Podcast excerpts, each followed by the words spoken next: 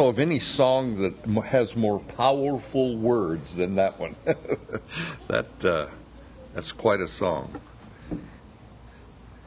Exodus chapter 20. As we look at the commandments of God to Israel, to mankind, and then we look at Jesus, we see that Jesus made obeying the commandments an issue of heart.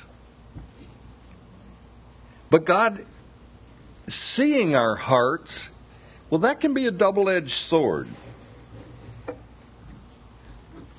When we're not understood or feel like we've been misjudged by others, we can take comfort in God seeing the heart. He knows us. However, when we are self centered, hiding our motives with a me first attitude, our hearts betray us before God. By the time of Christ, the Jewish scribes, rabbis, elders had managed to write volumes of books concerning the law. You remember the rich young ruler who came to Jesus wanting eternal life. And Jesus said, Well, obey the commandments. And he said, Well, I've obeyed them since I was a a youth. But he still knew he lacked something. He said, Yet what do I lack? Paul the Apostle wrote of himself in Philippians 3 6 concerning the righteousness which is in the law, I was blameless. The law, the commandments of God,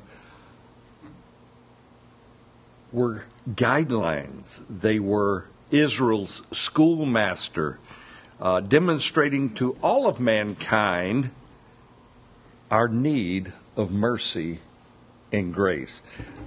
If you know anything about the Jewish people, there's probably not a people that are more determined, more rich in heritage than the Jewish people. God gave his commandments to the Jewish people, and guess what? They can't live by the commandments. But you know, the law is like a highway patrolman that's following you, hits the blue lights, and you know that you've broken the law. You're just not sure of which ones. I had a patrolman pull me over. I know that shocks most of you, but I had a patrolman pull me over one time and he asked, Do you know how fast you were driving? I said, Yes, I do. As soon as I saw you behind me, I looked at my speedometer. so it's no mystery. I know how fast I was going. My children, being their dad, would come to me and they had done something wrong and they would confess and and once they got too old for me to spank them, I tried to encourage them not to repeat their sin or their misdeed. And I would try to let them know that God loves them and they could go to Him and ask for forgiveness. And I would try to give them the words of Jesus. When the woman who was caught in adultery and everybody's condemning her, and Jesus said to her, Neither do I condemn you. Go and sin no more. That's our Lord. That's our loving Lord. It is so critical for us to keep our hearts pure and tender before God because our hearts are what God looks upon. And any person who thinks the law or good behavior gives them a right standing before God, any person that thinks this, does not know the holiness of God. And he doesn't realize how righteous and pure God is. There's only been one man in the history of man that's been able to say, I knew no sin, and that was Jesus. He's the only one. But to sin, it, it's an old English archery term, and it simply means to miss the bullseye, to miss the mark. So we sin by missing the mark all the time. And we can commit sins by overt bad behavior, but we can also sin by doing nothing when we have the ability to do good. That's called the sin of omission. And there are two types of sin commission and omission. But the law primarily deals with sins of commission. Therefore, the law is a guideline to our lives but it also points us to Jesus, who is our sacrifice. And by faith, Jesus gives us that right standing before God, which the law could never do. At best, the sacrificial system of the law only covered our sins, covered Israel's sins momentarily. Didn't take them away, it covered them momentarily. And under the law, as soon as you would sin, you would need to sacrifice again because, you know, you've sinned again. And most of us, if we lived under the law, and I know you people, you would need a flock of sheep because you would need to be sacrificing constantly. But I want to be a person that's quick to repent. I really do. I don't want to dwell in or upon my sins. So let's jump into Exodus chapter 20. Uh, we'll look at verses 15 through 17. And uh, let's read there. You shall not steal. You shall not bear false witness against your neighbor. You shall not covet your neighbor's house. You shall not covet your neighbor's wife, nor his male servants, nor his female servant, nor his ox, nor his donkey, nor anything that is your neighbor's. You shall not steal. Now that's basic. And the only justification for stealing is if you really need it or want it. No. but we do seem to justify stealing little things. And we justify it by saying things like, well, they will never miss just one or it's only, look out now, a ballpoint pen.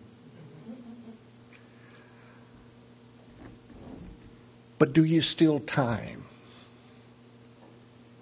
How about getting on the internet and doing a little surfing while at work? Mm, getting personal now. Or how about long personal phone conversations when you're supposed to be doing your job? I have heard different group leaders say to people who always run late, who are habitually late, you are stealing time from the group. And I like that because I don't like to be late.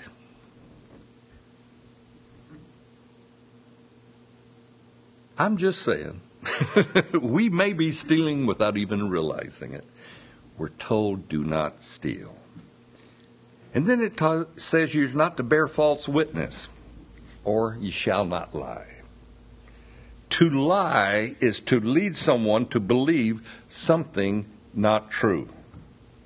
Your words can be true, but if you're clever enough, and I've known people like this, and I've done it myself, you can speak words of truth and it still be a lie. Because we're so adept and misleading. We live in a society that studies our behavior, and it's been said you can detect a person who is lying by the way they react to inquiring questions. If you look to the left and down, you're lying. If you look to the right and up, you're telling the truth, or it might be the other way around. I don't know which. so don't watch my eyes. um, but science has developed the polygraph machine that can detect when a person is lying, but it can only detect a person who is lying that's not accustomed to lying. If you're accustomed to lying, you can beat the polygraph test. I once knew a man who went to the Grand Cayman Islands on vacation, which is just south of Cuba. And he brought back some illegal Cuban cigars for friends as a little gift. You know, Cuban cigars, hard to get. And upon entering the U.S. Customs at the airport, this Christian man was asked, Do you have any Cuban cigars? My reply was, I do not smoke. That tells you it was me. and I was allowed to pass through customs and just go on my way. Did I lie? You betchem Red Ryder. I deceived the man. I answered truthfully, but it was a lie, because I don't smoke, but I did have Cuban cigars. several, several years back, I was listening to Christian radio while I was driving, and that can be hazardous for me. This radio program uh, would have uh, different listeners call in and ask questions, and it sounded like a young lady called in and said, My boss wants me to lie and say that he's not in when he doesn't want to take a phone call the Christian DJ uh, gave her an answer. This radio host gave her this advice Have your boss step outside the door, and then you can tell the caller he is not in. Almost drove off the road. a Christian DJ telling a person how to lie, telling a Christian how to lie and that really bothered me.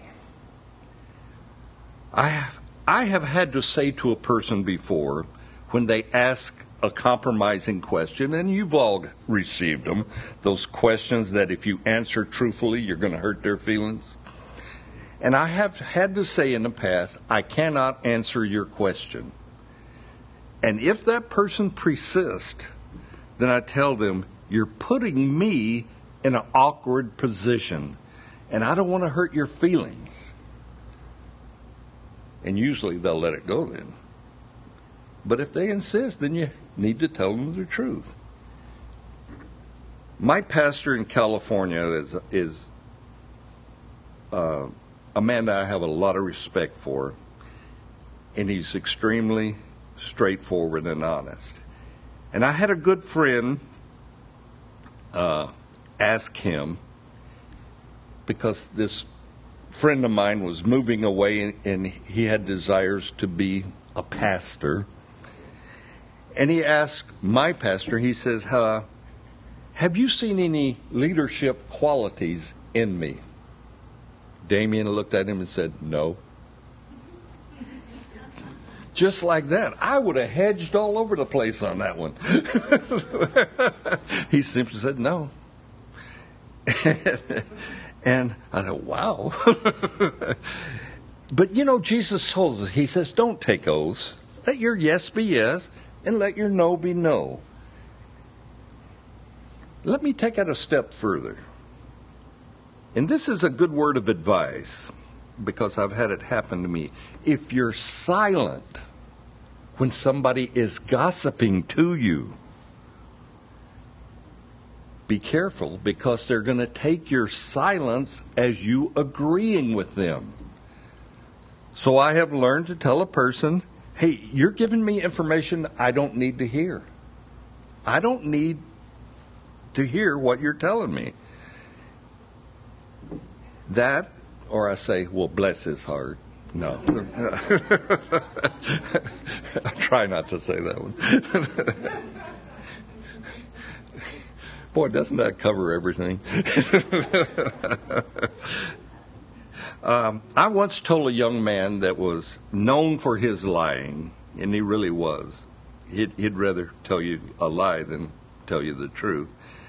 And I told him, I said, You don't have a good enough memory to be a good liar because you contradict yourself all the time. But you know, as Christians, we should be known for the truth. We should be upright. We should be honest. And I dislike it in myself when I will say things like, Well, I'm going to be honest with you. Well, what have I been doing? Lying? Or let me tell you the truth. Same, same. Or perhaps up here in the pulpit say something like, I'm going to tell you a true story, like my other stories aren't true. and I try to eliminate those from my vernacular. But anyway, we should always be a person of truth. We should be known for our truth. The next commandment is, You shall not covet. And that is straightforward and clear enough. But God continues, Do not covet your neighbor's house, his wife, his servants, his ox, his tractor. You can go there. Nor anything he owns. And then we have the Apostle Paul declaring, I would not have known coveting was a sin if it hadn't been written in the law. What is Paul saying? Paul is saying to covet is an inward sin, it's unseen, and it's unacceptable to God. I can't look at you and tell if you're coveting. You can't look at me and tell if I'm coveting because we've learned to mask our words and so forth. But I've heard people jokingly say things like, I wish I had a new convertible like my neighbor and he had two more. Well, you're just. That's a coveting cover up. coveting is first cousins to greed. Coveting simply is an inordinate desire for more.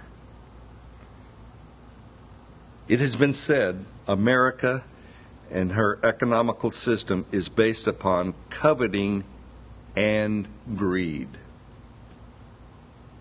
And advertisers know this. They learned long ago to appeal to a person's desires. Advertisers count on you not being content with your current possessions.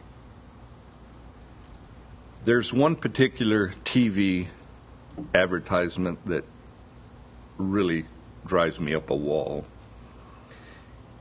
And it's a local beauty spa. And they advertise on TV. And it shows two very beautiful young ladies saying, I am now beautiful and I deserve it. No, you don't. And I'd sit there, wow. Coveting before God is saying to God, I am not content, I am not happy with what you have provided for me in life. It's an affront to God. Paul says we're to learn to be content. Paul said, I'm content if I have much, I'm content if I have little. And that is such a good state of being. Learn to be content, whether rich or poor, because it pleases God when you're content in life. God has given us His Ten Commandments, and He's done it from a cloud on top of Mount Sinai, and His voice is like trumpets. It's scary to the multitude. So let's read verses 18 through 21. Now all the people witnessed the thunderings, the lightning flashes, the sound of the trumpet, and the mountain smoking. And when the people saw it, they trembled and stood afar off. Then they said to Moses, You speak with us, and we will hear. But let not God speak with us, lest we die. And Moses said to the people, Do not fear, for God has come to test you, and that his fear may be before you so that you may not sin. So the people stood afar off, but Moses drew near the thick darkness where God was. Thunderings, lightning flashes, trumpets sounding. The entire mountain is uh, full of smoke and trembling. And it's a little bit like we are here in the springtime and sometimes the fall when tornado warnings come. And have you seen the sky get a dark and just a little bit of a green hue to it? Look out. that is double ugly. And that can be very, very frightening. But it reminds us of Mount Sinai, how it must have been so frightening for the people to be there. The people are totally afraid of God. And then you have the sound of the trumpets, and God's voice is sounding like trumpets, like a trumpet blasting. And this trumpet blaring and blasting, God's voice, is the first, what we call, trumpet of God. There are several trumpets of God in Scripture. The Feast of Ingathering, also known as the Feast of Trumpets, is going on right now. It's this week. And it's in the Jewish calendar. And I firmly believe the Lord will return and rapture his church and we'll meet him in the air during this Feast of Trumpets. It's an unfulfilled feast. I just can't tell you what year. I can guess. Look out for 17. But anyway. Trumpets were associated with the giving of the commandments. Trumpets are associated with the rapture of the church. In 1 Thessalonians 4:16, for the Lord himself will descend from heaven with a shout and with the voice of an archangel and with the trumpet of God, and the dead in Christ will rise first. Notice the Lord himself will descend with a shout, the voice of an archangel with the trumpet of God, meaning his voice has that trumpet sound. Later on in the book of Leviticus, God will ordain the making of trumpets to Moses. Trumpets are to call Israel to worship, trumpets to announce the rapture of the church. And, and then in Revelation 4 1, we have John hears a God's voice, and it sounds like a trumpet saying to him, Come up here. Come into heaven, John. So, trumpets have a very significant place in a Christian's life in the Word of God. It seems that when God wants to be heard without any misgivings whatsoever, he sounds like a trumpet. I prefer the still, quiet voice. that also is the voice of God. But we can misread or mishear the still, quiet voice of God, but not the trumpet. The people that are gathered around Mount, Sinai, they hear the trumpet blasting and they tremble with fear and stand away from the mountain because they're so afraid. The people cry out to Moses, You speak to us, Moses. And you speak to us for God, lest God speak through his trumpet voice and, and we die from fear. You have to catch the scene there. They are tremendously afraid. God's voice is not helping matters for them, it just makes them tremble all the more. And then Moses trying to comfort the people, and Moses, we are told in Hebrews, he is also very afraid. But Moses declares, God has spoken you, to you to test you. God wants Israel to fear him where they will not sin.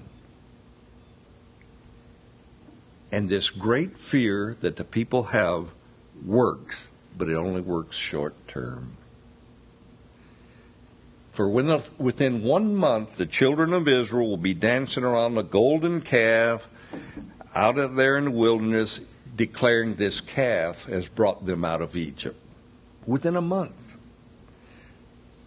But Moses, his word to the people, and you can't miss this, it's the same word Jesus spoke to his disciples quite often do not fear. Now, that's easy to say, it's just hard to do. Turn that fear into something that's not fear. God's desire is for Israel to not sin. Jesus was constantly telling his disciples, Do not fear. We're told time and again, Do not fear, little flock. It's your Father's good pleasure to give you the kingdom. There was this Sunday school teacher, and notice I didn't begin this story with, Let me tell you a true story. Just notice that. But this Sunday school teacher was having a difficult time with the pastor's son. This frustrated teacher told this young lad, God sees you when you're behaving badly. So you should always be good. Later that day, the pastor and his son are at home, and the boy comes to his dad. And he said, Dad, does God see all the things I do? And the father understands, in part at least. And he says, Yes, son, he does. God loves you so much, he can't take his eyes off of you. And therein lies the lesson for us. God loves us, his people, so much, he can't take his eyes off of us. God cares whether or not we sin. Even though He has provided the cross for our forgiveness, God's love towards us to forgive our sins, but He still prefers us not to sin after coming to know His Son. We're to use love as a motivator not to sin because fear only works short term. Love never fails. Fear is short term. Love and serve the Lord. Stay away from sin because of your love for the Lord and know that He loves you. Amen. Amen. Stand and we'll close in prayer.